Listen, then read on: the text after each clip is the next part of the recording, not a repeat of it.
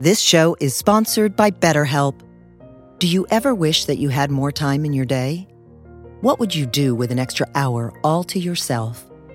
Would you go for a run? Take a nap? Read a book? The possibilities are endless. Therapy can help you find what matters to you so that you can do more of it. It's a great way to increase self awareness, deal with overthinking, alter negative behaviors, and more. If you're thinking of starting therapy, give BetterHelp a try. It's entirely online and designed to be convenient, flexible, and suited to your schedule. Learn to make time for what makes you happy with BetterHelp. Visit betterhelp.com slash heartwisdom today to get 10% off your first month. That's BetterHelp, H-E-L-P dot com slash heartwisdom. So there's something in spiritual life that's not about gaining or changing ourselves. It's called fruition practice or resultant practice. It's owning with gratitude the, the fact that we are here and that we're beautiful and that others are and that we get to live this human incarnation. And your job then is to be fully present for your life.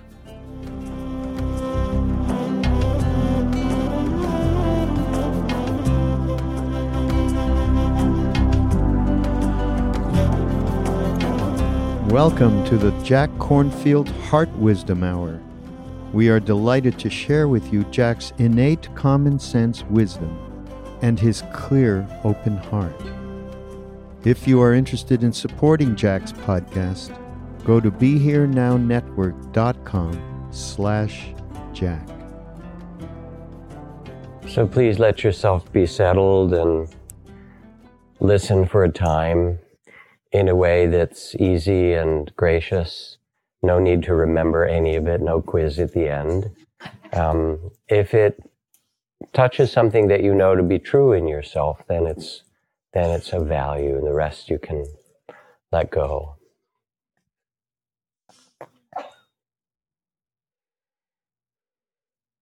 So it's a beautiful autumn, almost winter night out there. Wasn't it great to have a rainstorm finally? And the land and the deer and the animals and the plants are just so happy as we are to have this moisture that we've needed for so long.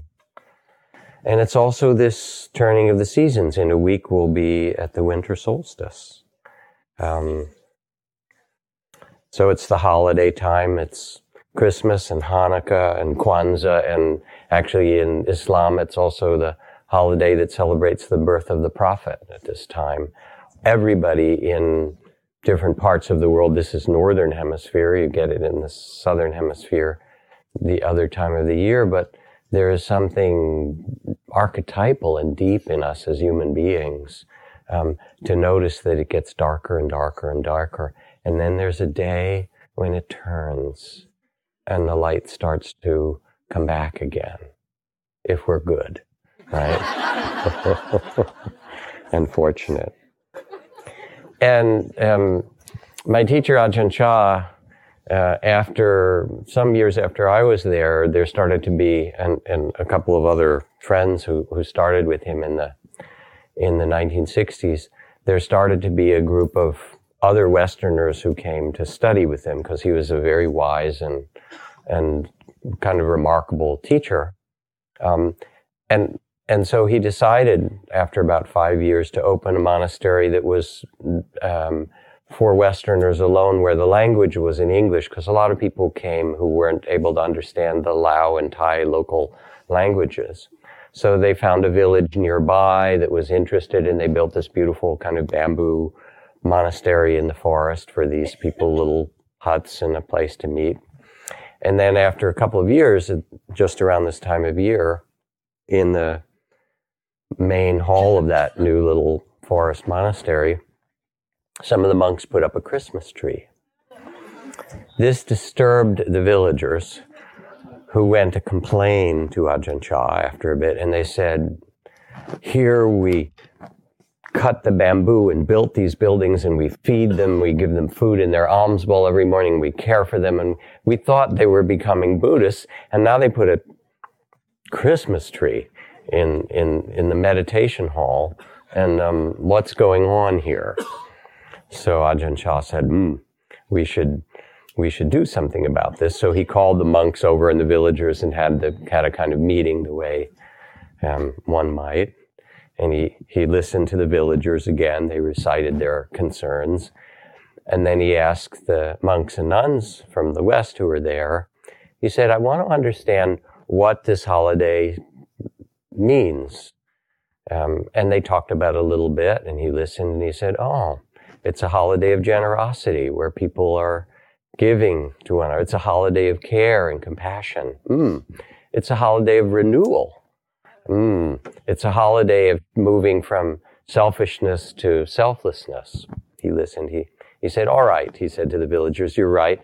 They shouldn't be celebrating Christmas. How about if we call it Chris Budamus?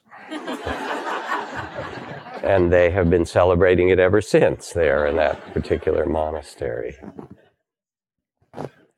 It is um, it's a wonderful thing to be able to come and sit and meditate as we have in this dark evening with the stars that are here and the air so clear after the rain. And part of the ability to come and sit and meditate um, is not just to have some particular meditative experience, but to let us quiet the mind, open the heart, and sense the vast silence, the turning of the seasons and the turning of the world um, that we're woven into, that we're a part of. And that sometimes we forget, only on occasion, when we're busy doing our errands and checking the lists and getting our shopping done and all those. It somehow gives us a space to remember something bigger that um, is both mysterious and wonderful. Um, and it's that which reconnects us both with the mystery of the world and, and with one another. And I have a real appreciation for you who've come tonight and over these 30 plus years of this class at Spirit Rock, um, for the sincerity of people who come. Um, and I hear over and over again how the teachings of the Dharma, the teachings of mindfulness, the teachings of compassion and loving kindness, of forgiveness, of um, inner transformation, change people's lives. People come up to me or they write letters, and a woman wrote and said she was moving her parents from their home um, uh, where they'd lived for 60 some years. Her parents were now 91 and 92, and they needed to be moved into assisted living, and it was really hard for the parents and hard for her. And not only that, you know how these things go. She was in conflict with her siblings, some who wanted the move, some who didn't. The stuff, what do we do with that? What, you know how all that fam. That's why they call it nuclear family, by the way, but that's just a little. but anyway, she said, I went out after a day of struggling with them and all the stuff and my siblings, and I just sat on a hillside quiet and I did my meditation practice. And I could feel the inner agitation from others and the fear of my parents of something new, and all of that. And I just stayed with it with mindfulness and compassion for everybody. Everybody was struggling. Everybody was afraid something new was about to happen. She said, and as I got quieter and more peaceful, I realized I could go back into that situation and I could be the one that carried that place of understanding and peace that everybody really needed. And she said, thank you you know, to the Dharma, thank you for these practices and teachings. Or I get notes from people who are in the middle of a health crisis or their partner or someone in their family is, and they say, nothing has helped me more than knowing how to steady myself. Otherwise I would be lost in, you know, the fears of what about this cancer or what about this progressing and I would lose my life because I'm not here. And I realize that the only place that actually can be alive is here and now. And these are the practices that let me do this. when I traveled in Burma last year with, uh, together with my partner Trudy and with uh, this foundation, the Foundation for People of Burma that I was par- that I'm a part of, we met with Aung San Suu Kyi, the Nobel Prize winner, who's now become elected, or her party has in Burma as the new uh, government. And she had been under house arrest and in prison um, over the course of 17 years. And she said, if I didn't have meditation practice, I don't know what I would have done. But because I had it, she said they never really had me in prison because I wouldn't hate them. And because I wouldn't hate them, I didn't feel like I was under their power at all. And she came out with such graciousness and clarity and and uh, generosity of spirit after all. Imagine 17 years where she wasn't allowed to be with her children when they graduated college. She wasn't allowed to be with her husband when he died. And still she kept that steadiness. And she said, it was this training in mindfulness and compassion and loving kindness that got me through it all. So I both appreciate the sincerity of everyone who we join in practicing together and the fruits of it in our lives. And of course, the mystery of this practice, and really of a spiritual path, is that it's not so much focused on self improvement, although you can learn to find an inner equanimity or balance, you can deepen a sense of steadiness and resilience and so forth. But it's not really about perfecting yourself. You've already tried that, as we talk about in previous weeks. Therapy, going to the gym, doing a diet, you know, all that stuff. And, it, you know, it only half worked, as you can see. Um, it's not about perfecting yourself. Um, it's much more about perfecting your love and perfecting a love for this human life that you have been given this this remarkable life um, and how you enter it and how you um, move through it. And um, I was given recently, I thought I had it with me, but I can't find it, a book of some of the uh, sayings or teachings from Mother Teresa. Um, and in one part of it, she talks about how um, the most important thing that she and the sisters of the missions, missionaries of charity can do to give to a person um, is to respect their dignity. She said, whether you're a homeless person on the street who's dying and we help, or whether you're an orphan, or whether you're somebody who's come from, you know, a very wealthy country and wants to serve and help, she said, it doesn't matter who this being is who comes.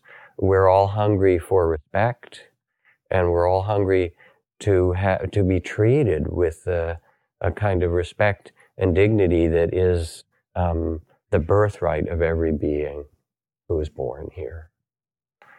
And so, again, meditation isn't so much to make something happen, although you can learn beautiful techniques and practices to develop loving kindness or compassion or to steady your attention and be balanced with mindfulness. But not in order to become a mindful person. Um, more than that, um, to treat yourself and all that you touch with the spirit of respect and dignity and uh, care, um, to see the sacredness of life. Thomas Merton, the Christian mystic, calls it seeing the secret beauty of every being you meet behind these eyes. Um, you know, is uh, is a secret beauty that was born into every single being, and we'll talk more about it this evening. And he says, if only we could see each other that way, there'd be no more need for war cruelty or greed. The big problem would, be that we would fall down and worship each other. But we see the beauty in one another, and when we start to pay attention with mindfulness, we also can see the illusion of separateness, what's called the small sense of self or the body of fear, what interferes with us seeing each other with the eyes of love and the eyes of understanding. In uh, Alice Walker's writing, she has a moment where she writes, um, One day I was sitting there like a motherless child, which I was, and it came to me that feeling of being a part of everything. And I knew if I cut a tree, my arm would bleed. And I laughed and I cried and I run all around the house. In fact, when it happens, you can't miss it. And there's some way which we all know this. We've had moments walking in the high mountains or listening to an amazing piece of music or making love or being there at the birth of a child or the mysterious moment of death where the spirit leaves this body or some other extraordinary times or maybe ordinary times crossing the golden gate bridge and watching the sweep of fog come in and realizing we're in the city of st francis. You know the beloved city of st francis. Um, so something in us knows that we're connected to the vastness of the world. And to meditate more than anything is an invitation to remember, to quiet ourselves, to touch back into this truth or this reality beyond the busyness or the fears or the confusion that we also have because we're humans. We have the tainted glory of humanity. Now, there's a kind of a Well, there's a very simple expression that Zen Master Suzuki wrote, she used to describe the paradox of spiritual practice, in which he says, said to his students, You're perfect just the way you are. And everyone went, Ah, how nice, you know, so much love and dignity and appreciation. But then the rest of the phrase goes, You're perfect just the way you are. And there's still room for improvement, you know. And both of those are true. Meditation isn't, and spiritual practice isn't meant to be a grim duty. It's meant to be a rediscovery of the love and the beauty, the secret beauty that's in you. One of my favorite holiday stories This story took place, and it's part of the National Story Project, in the 1930s in Seattle, and told by this fellow's grandfather, who was the oldest of six brothers and a sister. The family finances uh, were terrible during the Depression. My father's business had collapsed, jobs were non existent. Um, the country was suffering. We had a tree for Christmas but this year, no presents. We simply couldn't afford them. And on Christmas Eve, we all went to bed in pretty low spirits. Unbelievably, when we woke up on Christmas morning, there was a mound of presents under the tree. We tried to control ourselves at breakfast, but we rushed through the meal in record time. And then the fun began. My mother went first. We surrounded her in anticipation, and she opened the package and saw she'd been given an old shawl that she'd misplaced several months earlier, now stitched together properly. My father got an old axe with a repaired handle. My sister got her old slippers. One of the boys got a newly washed pair of patch trousers. I got a hat, the same hat I thought I'd left in a restaurant back in November. Each old cast off came as a total surprise before long, we were laughing so hard we could barely pull the strings on the next package. But from where had this largesse come? It was my brother Morris. For several months, he had been secreting away old things or broken things he knew we wouldn't miss too much. And then on Christmas Eve, after everyone else had gone to bed, he had quietly wrapped the presents and placed them under the tree.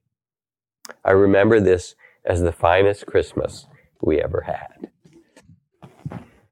So there's something in spiritual life that's not about gaining or changing ourselves. It's called fruition practice or resultant practice.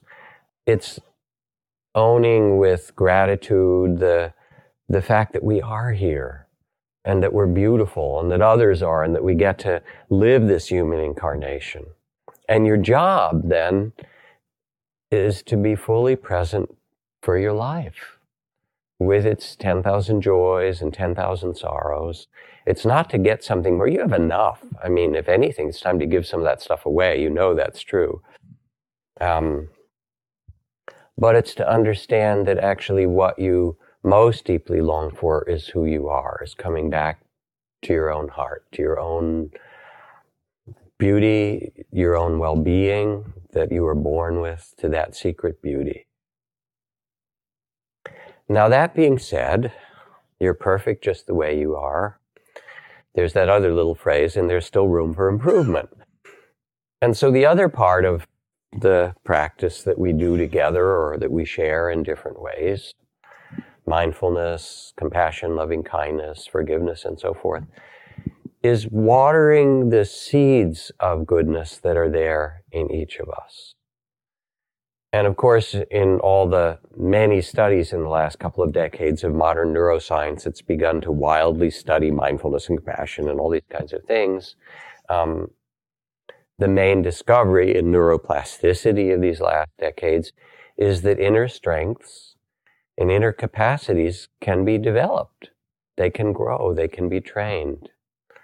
And so we can train in presence. We can train ourselves in steadiness. We can train ourselves to respond with clarity. We can train ourselves in a kind of balance or equanimity that allows the joys and sorrows of life and meets them with a dignity, a dignity for ourselves and that we offer to others. And as we begin to develop or tune into or cultivate or remember the capacities of mindfulness and presence, there grows out of it what are called the dimensions of your own Buddha nature. They start to flower. Your generosity grows deeper because it's easy for you to give things away and care for others when you feel whole in yourself. Your patience grows because there's only now anyway. I mean, where are we going? Your clarity grows. Your integrity gets deeper because, as I've said in other evenings, it's really hard to sit and meditate after a day of killing and stealing. It doesn't work very well. And you start to realize, hey, this is not actually the path that I want to be on, you know? Your dedication works more fully because you find something that really brings meaning into your life, your compassion. And the sense of trust grows. Not trust that you're not going to grow old and die and that bad things won't happen. You will grow old and you will die, as will the people around you. That's part of the turning of the seasons as much as this moment before winter solstice. Um, but then how will you live given this limited, mysterious human incarnation? I mean, that's part of what makes it so mysterious is that it's not forever. Pretty wild, isn't it? And then what does that understanding, that wisdom really do to inform us? There grows with wisdom a sense of trust that you are part of something bigger. As the Ojibwe, famous Ojibwe saying goes, sometimes I go about pitying myself when all the while I'm being carried by great winds across the sky. Or the poet Pablo Neruda who writes, You can pick all the flowers, but you can't stop the spring.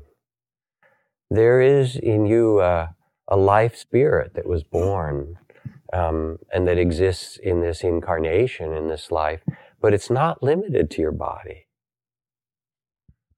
It's a spirit that's beyond that, that was free for Aung San Suu Kyi, even though they put her, they can put your body in prison, but no one can imprison your spirit.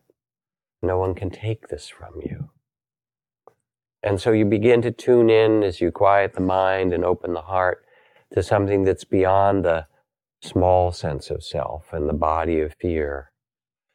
And you start maybe by just bringing the mind and body together instead of having the mind be in the past and the future and worries and plans and remembering and so forth. And it makes space to see your life, to see the small sense of self and the fears that we all have and the ideas and confusion. And also to recognize that there is a space of awareness, of loving awareness that can acknowledge and bow to what's present, say, oh yeah, this is fear and this is confusion and this is longing and this is love and this is joy and this is mm, conflict. And say, this is part of the ride of being a human being. And somehow you are bigger than all of that. You are the loving awareness itself.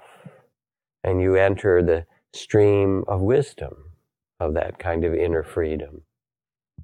Or to use another language of the Buddhist Four Noble Truths, you want to look at the ills of the of the world or of your own life, and you can see that suffering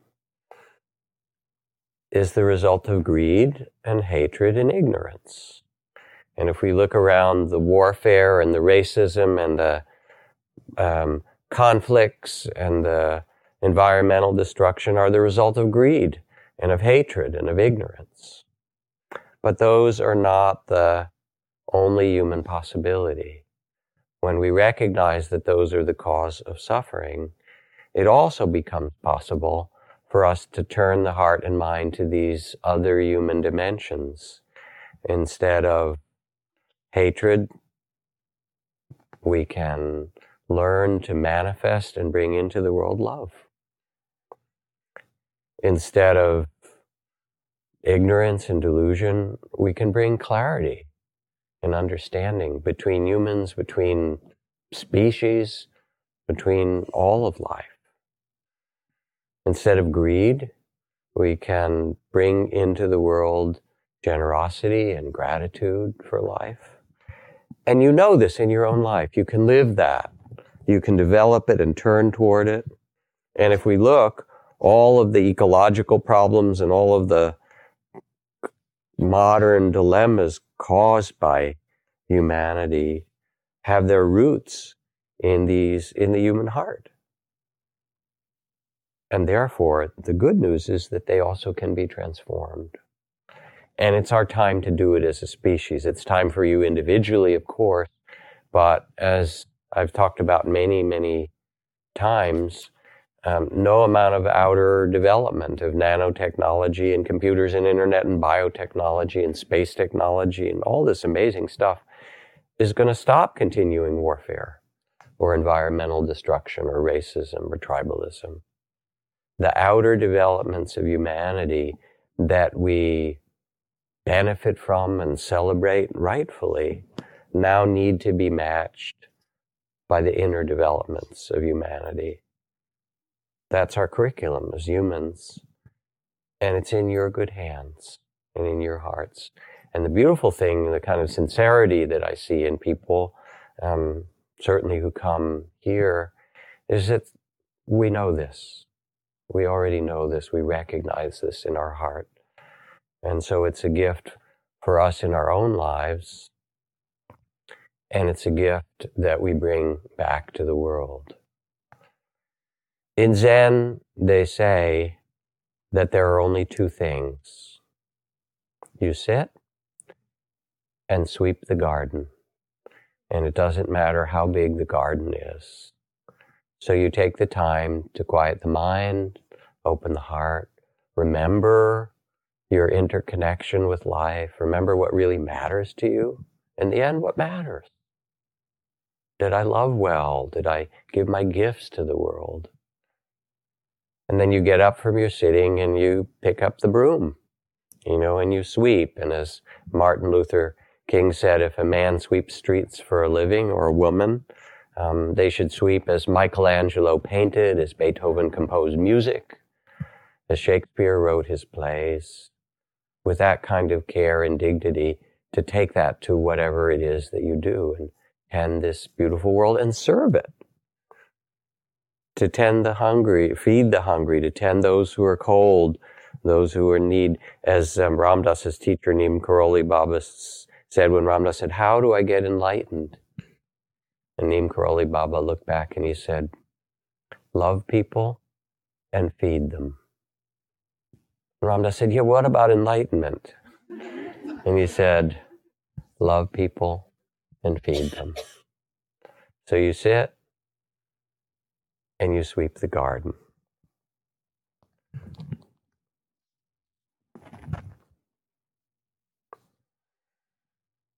This is Puanani a Hawaiian teacher.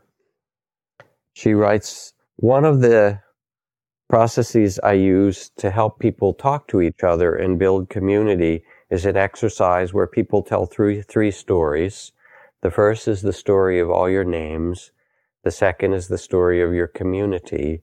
And the third story I ask is to tell the story of your gift. One time I did this with a group in our local high school. We went around the circle and got to this young man, Kele. He told the story of his names well and the stories of his community. But when it came time to tell the story of his gift, he asked, What, miss? What kind of gift you think I get, eh? I stay in this special ed class and I get a hard time reading and I cannot do the math. And why you make me ashamed for? Ask me that kind of question. What kind of gift you have? If I had gift, you think I'd be in this class? Kele just shut down and shut up. And I felt shamed. All the time I've ever done that, I've never, never meant to shame anyone. Two weeks later, I'm in the local grocery store and I see him down one of those aisles and I see his back and I'm going down there with my cart and I think, nope, I'm not going there. And I turn around as fast as I can.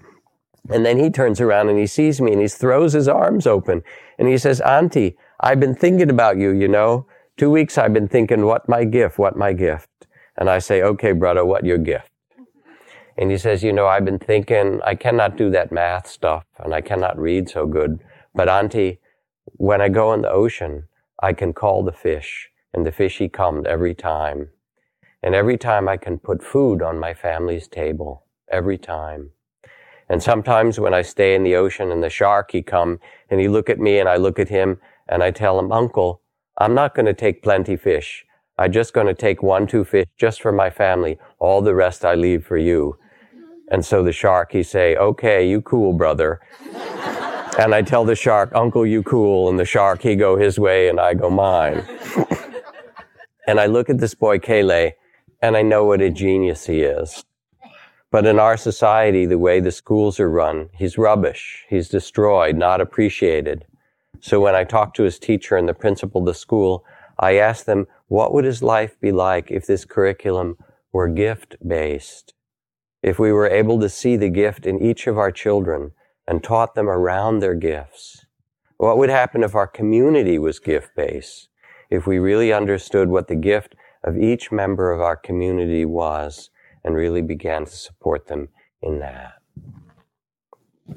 And so, of course, that's for him. But you sit and you sweep the garden and you bring your particular gifts. And it might be to make a garden or raise beautiful children, you know, or fight for justice, or it might be to work in healing or medicine or build a conscious business or be an artist or a dancer. I don't know what your gift is. But when you get up from that quiet mind and open heart, what else really, what else really is your life for? What else really nourishes the heart but to be able to give, somehow to give your gift? I talked about it, maybe it was last month or sometime. I've been away on sabbatical, so not teaching here so recently. But my friend Malidoma Somé, the West African shaman and medicine man, he uses a West African metaphor. He said, everybody who's born into a human incarnation comes with a certain cargo. I like this image. And your task is to deliver your cargo. and your cargo is really your gift. And when you understand this, um, then it's not so much about being generous as just offering yourself to the world and receiving as well.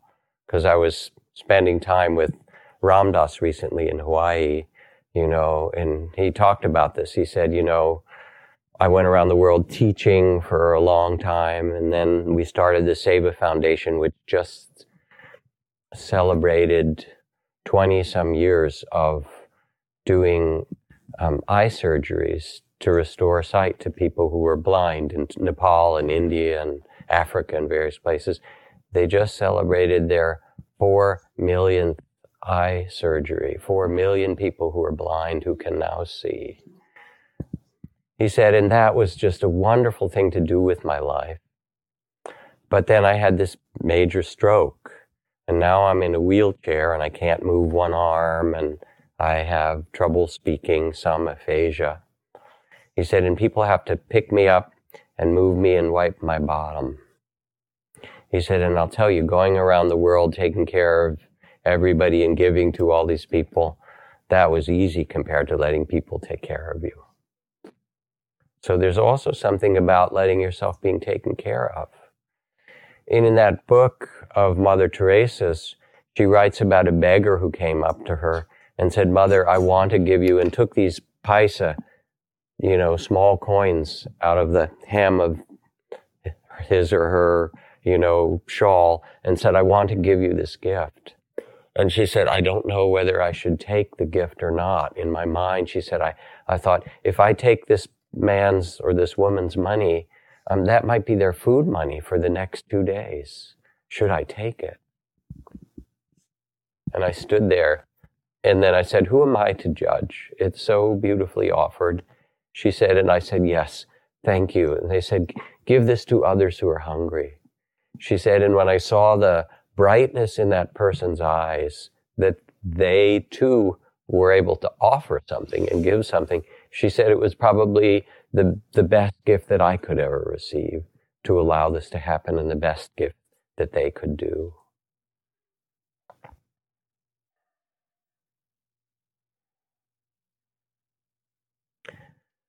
We've got all the politics now telling us to be terrified.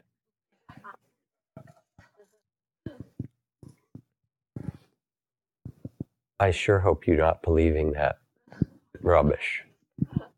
I mean, uh, the great political commentator of 100 years ago, H.L. Mencken, said the whole aim of politics is to uh, scare and terrify the population, creating all kinds of imaginary hobgoblins that then um, get people to vote out of fear for those who are looking for power.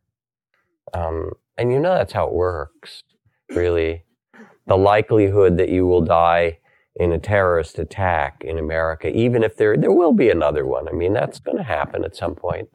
Is probably about the same as being eaten by a shark, basically.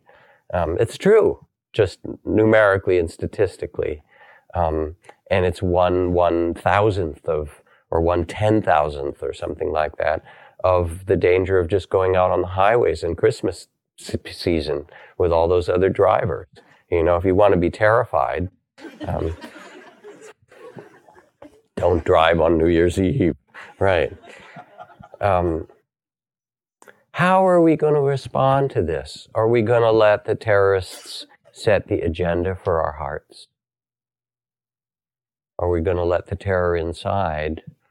Or are we as individuals and are we as a society going to say, our response to this is not just going to be a, some military response, um, but we're going to take 10% of our military budget, let's say, you know, 50 or 100 billion dollars a year, and in the next five years join with other countries and feed every hungry child on earth, you know, and give clean water to every village on earth. Um, then we would be, what's the line from Langston Hughes? He writes, let America be America again, the America she never was. Um, then we would be something that exists in some way in the imagination of the world or that used to and still does somewhere that there's something that there's some greatness in the spirit of this country or the spirit of what it was born out of. And so instead of making others them and them and them um, we become an island of uh, generosity. We become the seed planters of the world. We become a force of connection and love. Um, it's really the only force that meets the force of terror and violence and that can match it is the force of love. Nothing else is close. Hmm. Another Christmas story for you. Again, Christmas morning 1952. So these are old stories, but they're, they're relatively recent in the National Story Project. A light drizzle was falling as my sister Jill and I ran out of the church, eager to get home and play with the presents Santa had left for us and our baby sister Sharon. Across the street from the church was a Pan Am gas station where the Greyhound bus stopped. It was closed for Christmas, but I noticed a family standing outside the locked door huddled under the narrow overhang in an attempt to keep dry. I wondered why they were there, but then forgot it. Once we got home, there was barely time to enjoy our presents. We had to go off to grandparents' house for Christmas dinner, and as we drove through the high, down the highway through town, I noticed the family was still there standing outside the closed gas station. My father was driving very slowly now. The closer he got to the turnoff for my grandparents' house, the slower the car went. Suddenly he U-turned and said, I can't stand it. What? asked my mother. It's those people back there at the Pan Am station standing in the rain, waiting for the bus. They've got children. It's Christmas. When my father pulled into the service station, I saw there were five of them, the parents and three children, two girls and a small boy. My father rolled down his window. Merry Christmas, he said. Howdy, the man replied. He was very tall and had to stoop slightly to peer into the car. Jill, Sharon, and I stared at the children, and they stared back at us. Waiting on the bus, my father asked. Man said they were. They were going to Birmingham, where he had a brother and prospects of a job. Well, that bus isn't going to come along for several hours, and you're getting wet standing there. Winborne's just a couple miles up the road. They've got a shed with a cover there and some benches, my father said. Why don't you all get in the car and I'll run you up there?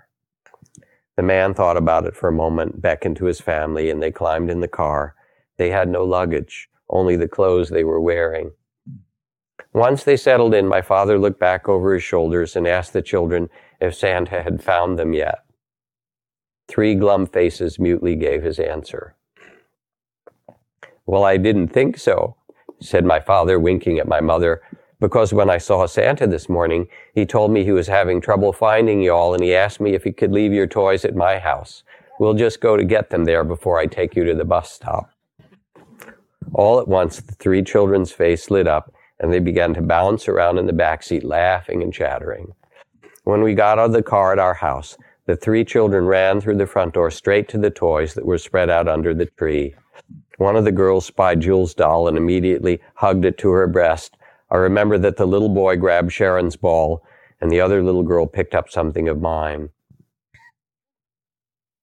All this happened a long time ago, but the memory of it remains clear. That was the Christmas when my sisters and I learned the joy of making others happy. My mother noticed that the middle child was wearing a short sleeved dress, so she gave the girl Jill's only sweater to wear. My father invited them to join our grandparents' Christmas dinner, but they refused. Back in the car on the way to Winborne, my father asked the man if he had money for bus fare. His brother had sent tickets, the man said. So my father reached in his pocket and pulled out five dollars, which is what he had left till next payday, and pressed the money into the man's hand. The man tried to give it back, but my father insisted. It'll be late when you get to Birmingham, and these children will be hungry before then. Take it. I've been broke before. I know what it's like when you can't feed your family. We left them there at the bus stop in Winborne. As we drove away, I watched out the window as long as I could, looking back at the little girl hugging her new doll.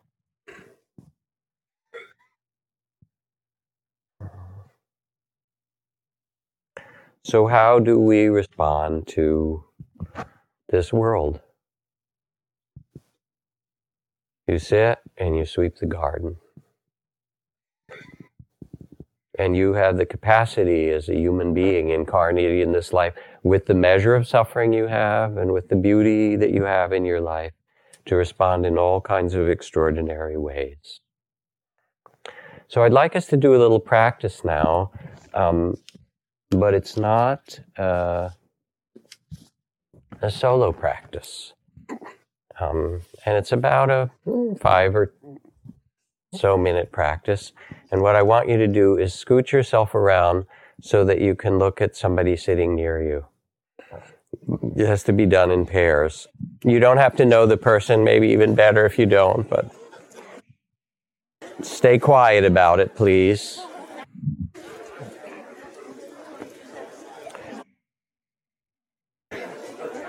And it's a little bit daunting. It needs.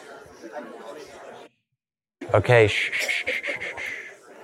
It's a little bit daunting, so it needs your courage, but I'm looking out here and saying, ah, oh, these people have sufficient courage to do this Plus, which we're in California. What else do you do here, right?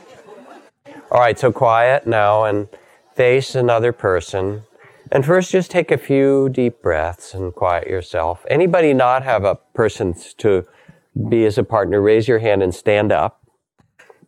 And look for, stand up, put your hand up. Um, so only one. Anybody else? There's a, there, okay. There's somebody here. There's somebody in the back. You you join another couple. Then we'll do a couple of threes. I think this will work. All right. So take a few deep breaths, and just look at this person kindly. And if you feel the urge to laugh or look away, you can note the shyness or the embarrassment with real patience and, and gentleness and come back when you can to see the, your partner's eyes.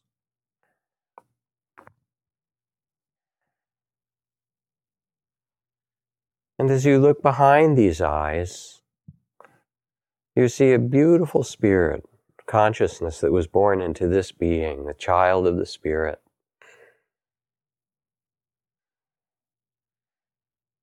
Amazing. And when you look deeply, you can see this person is just like me, incarnated in a human body, going through the mysterious, mysterious journey of life.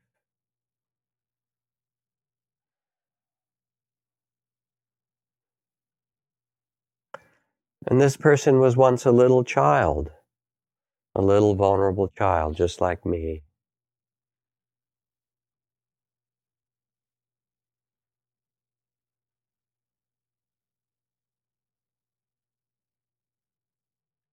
And this person has had happy times in their life, just like me.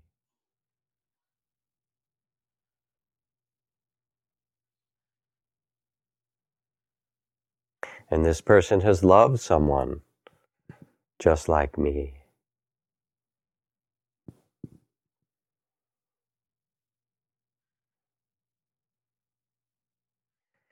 And this person is creative dynamic just like me.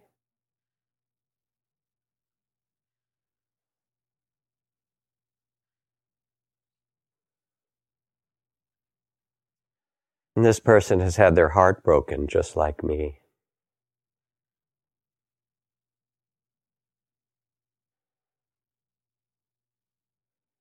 And this person has their measure of sorrows, like all human beings, just like me.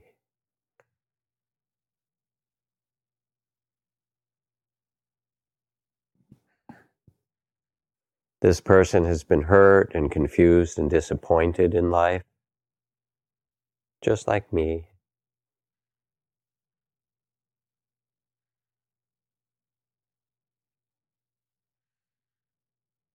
This person has done some things they regret, just like me.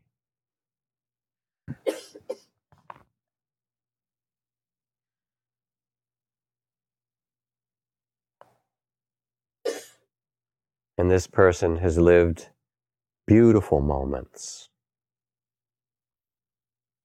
just like me.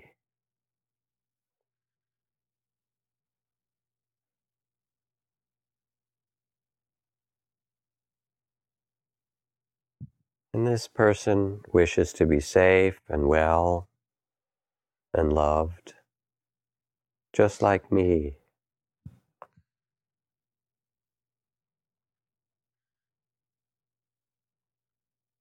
Behind these eyes, when you look deeply, is the child of the Spirit, the timeless consciousness. Just like me.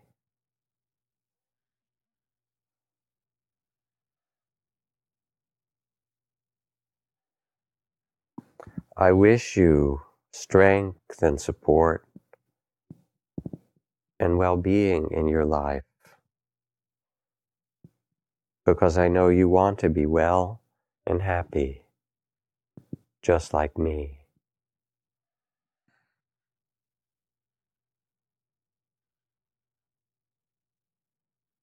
And feel the blessing of seeing another being deeply, celebrating the mystery of another human life, and being seen.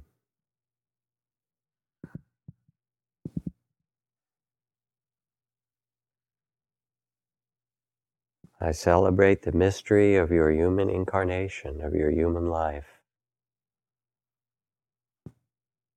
And I know you want to be well and happy, just like me.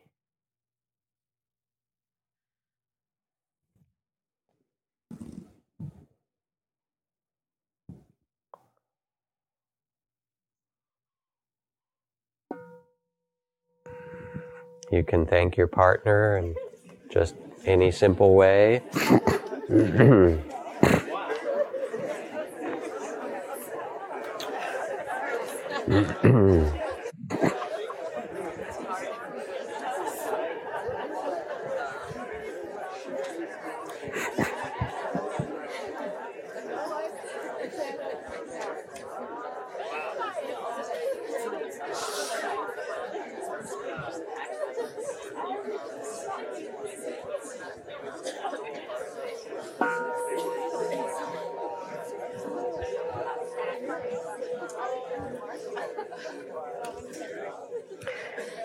If only we could see each other that way, says Thomas Merton. If only we could see the secret beauty behind the eyes of those around us, the world would be transformed. So I, I would like us, I'd like us to end. I know you really are dying to continue talking to that person because they're you've fallen in love with them or they're your new best friend or whatever. All that's cool. And you can, in about 10 minutes when we end, you can spend the rest of your life together if you like. But let's just hang for a tiny bit longer.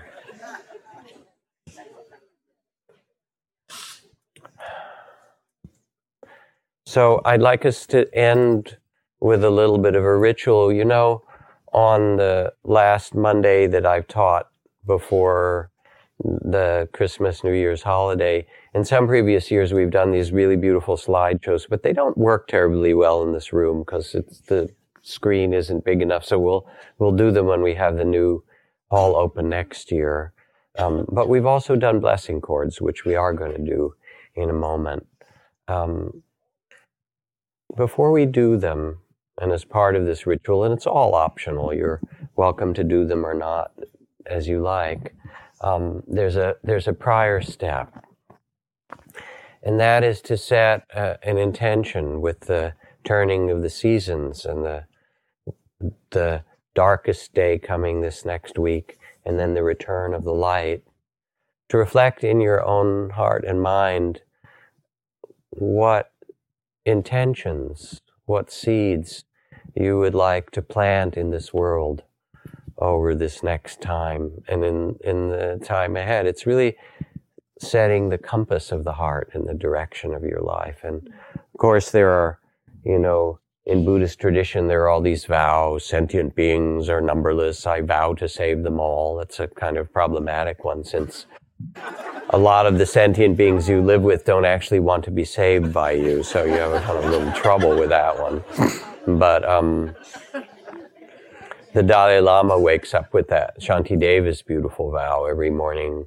May I be a, a bridge, a raft, uh, a boat for those who need to cross the stream. May I be food for the hungry. May I be medicine for those who are sick. May I be a lamp or a light in the darkness to illuminate the path. May I be a resting place for the weary.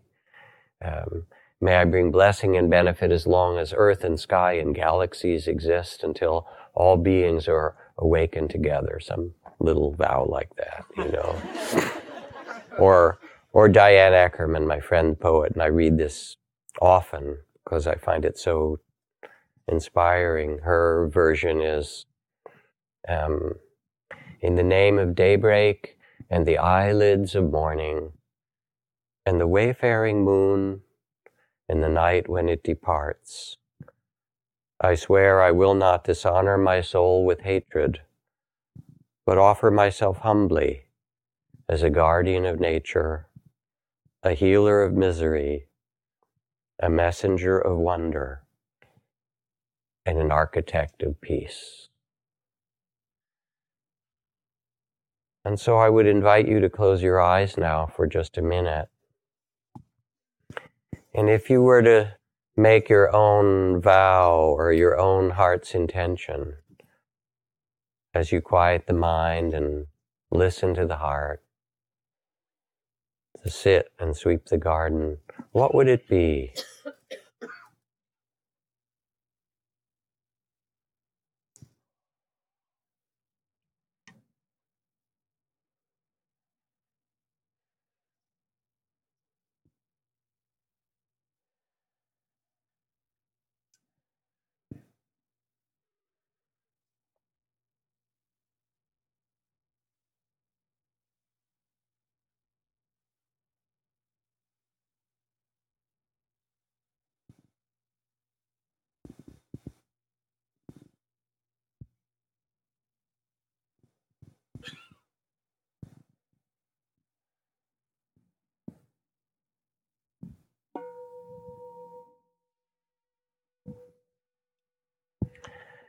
And if we had a little more time tonight, I would ask you to take the time now to write it down and actually to tell it to someone because to speak it out loud somehow um, anchors it in the heart. Um, but we're going to do something different with it this evening, um, which is to make uh, what are called blessing or protection cords. Um, and this will be part of the ritual. So I'd like a half dozen or eight people to come up and help me um, and take a bunch of the cords and then scatter them in clumps around the room. Um, and then people will get a clump uh, and then they'll pass it on to other people who are near them. Let me take one for here for a model.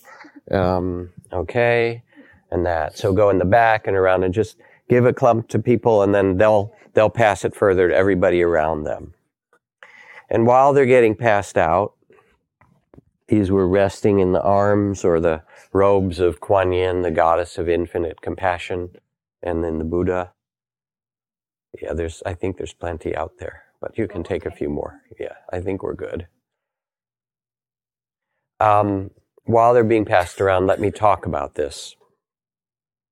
In the Buddhist tradition, um, spread all across Asia from Afghanistan through India and China into Japan. Um, the cord, is anybody know who doesn't have now? Raise your hands. I think we're good. Oh, some in the back that direction. So some clumps going, go, go back that way. Um, across Asia, the thread or the cord um, is used as a symbol for the sacred thread that connects all life. So if you meet a Brahmin priest in India, they will wear a white thread around their body for the whole of their adult life, symbolizing that everything that they do um, is woven with the thread of the sacred or sees the sacred in everything that they touch. Um, anybody still not have? Yeah, there's plenty of them. Here. And if you're desperate, you can take two or bring one to someone back to someone else. It's fine. Um, the reason that we're using this color uh, is, as I said when we did that lovely baby blessing that you sang so happily to Amara, um, is that it's considered one robe from the thread of a monk or a nun. You can just put them down, then it's fine. Thank you. Put them down wherever you are. It's good. We'll get them later. Um, so basically, you're wearing your robe. I have this one from the Dalai Lama that's made of some kind of unbreakable material. I've had it, I've literally had it on for about eight years now, and I don't know. You know, at first I thought it was silk, but now I think it's actually some chemical composition that doesn't. But anyway, basically, the idea is that you wear one thread from the robe of a monk or a nun, which symbolizes that when you go into the marketplace, you're carrying your robe from the temple. You're basically a monk or a nun in drag, basically, you know. and you remember that, that this is your true home. Um, but to make these blessing cords or protection cords work well, we have to tie three knots into, into them. Um, and I did this blessing cord ceremony 40 years ago with the, together with the Lama Chogyam Trungpa Rinpoche. And somebody raised their hand and said to him, what exactly do these protect you from? And he said, why yourself, of course, which is the main protection that human beings need. Right? So, um, here's how you make this blessing or protection cord. You hold it up in your two hands. Um, and the first knot is considered the knot of refuge. And for those who are of the Buddhist persuasion, it's refuge in Buddha to see the Buddha in every being that you meet, including yourself. The refuge in the Dharma to follow the way of truthfulness, uh, to follow the path that brings well being and liberation to your heart and to all that you touch. And the third uh, is the refuge in Sangha, which is to understand that you can't awaken alone, that we support one another, that we're interconnected, and that whatever moments of love or awakening or compassion that grow in you touch everyone you meet and all the ones they meet and are interconnected like waves that go out across the galaxy, that we're all in this together and we're awakening together. And if you're not of the Buddhist persuasion, which is equally fine, much rather you be a Buddha than a Buddhist, um, you can reflect on whatever it is that you do hold to be sacred or holy as your refuge, as your deep reminder.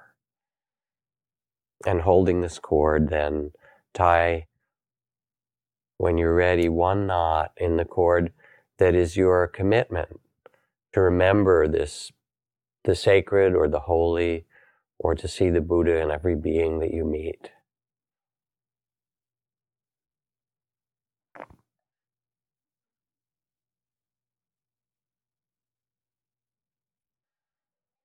The second knot is the knot of compassion, and it begins with the with the compassion of non-harming that I undertake reverence for life.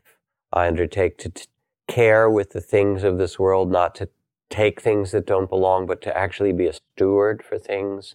I undertake to care with my words, to speak that which are, is true and beneficial and useful, the power of speech. I undertake uh, the care to not harm through the misuse of sexuality or intoxicants, um, but rather to use the sacredness of sexuality or the capacity of the, the mind to awaken to not dilute that or dilute it in any way.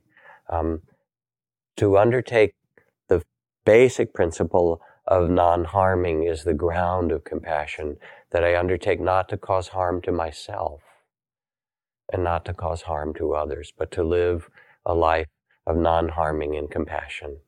And you can reflect on your own version and intention in that way.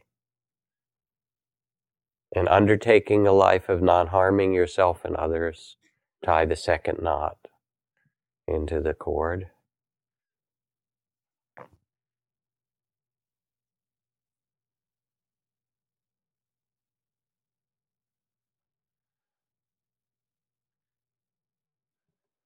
And then the third knot is how you will use that intention that you just reflected on, the setting the compass of your heart, the direction. Um, as you hold your cord for the third time, remember what you reflected upon. And it could be as simple as I vow to be kind. It doesn't have to be complicated. And reflecting on what that intention is and what it means to you. Tie the third knot in the cord, which is your reminder and commitment to live with this as the direction of your heart.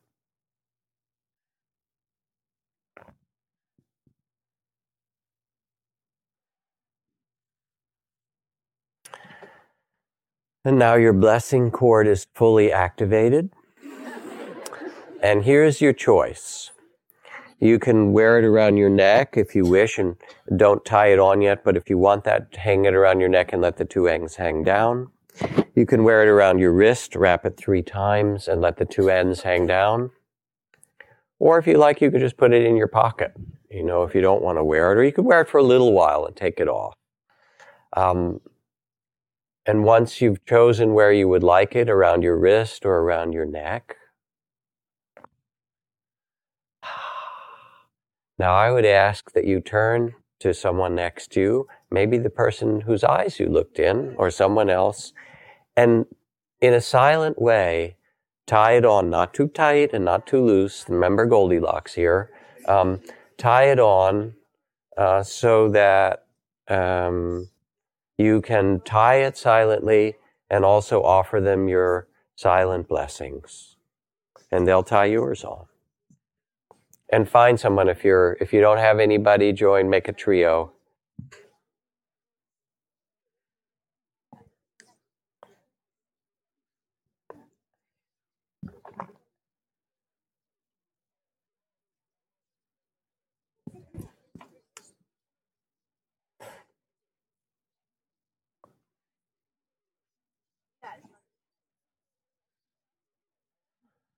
This is great. It looks like Boy Scouts and Girl Scouts out there. It's quite charming.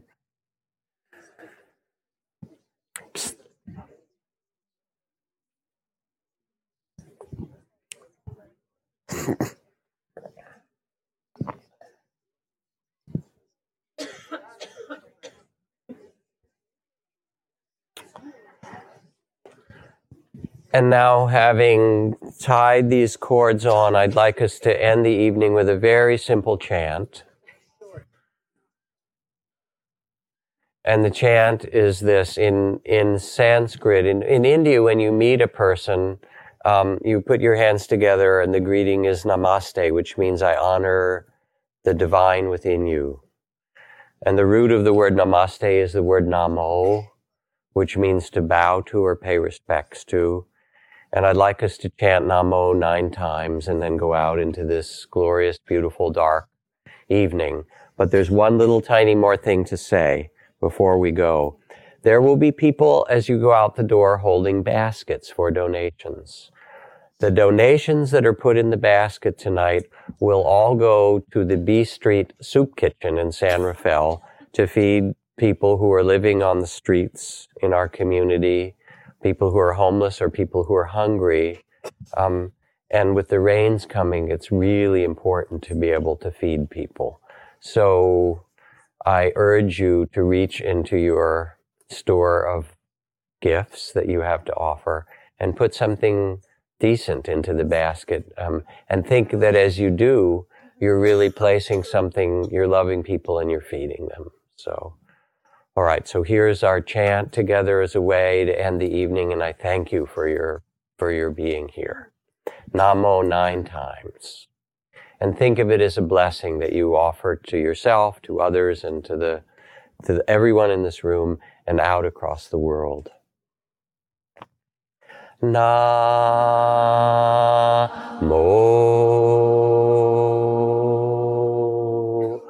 Namo.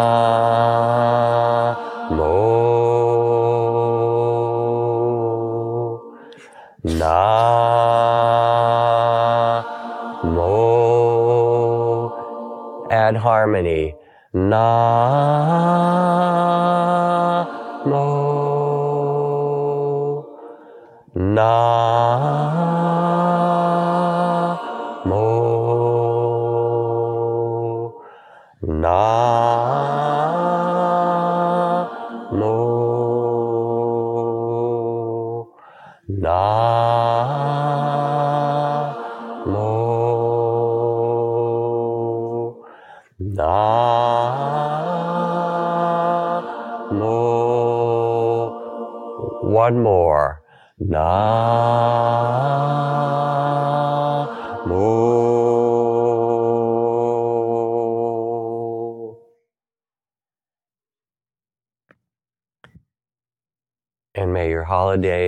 turnings of the seasons bring new light, bring great love and wisdom and understanding into your life, to all you touch, and across this beautiful blue green globe. Thank you. Good night.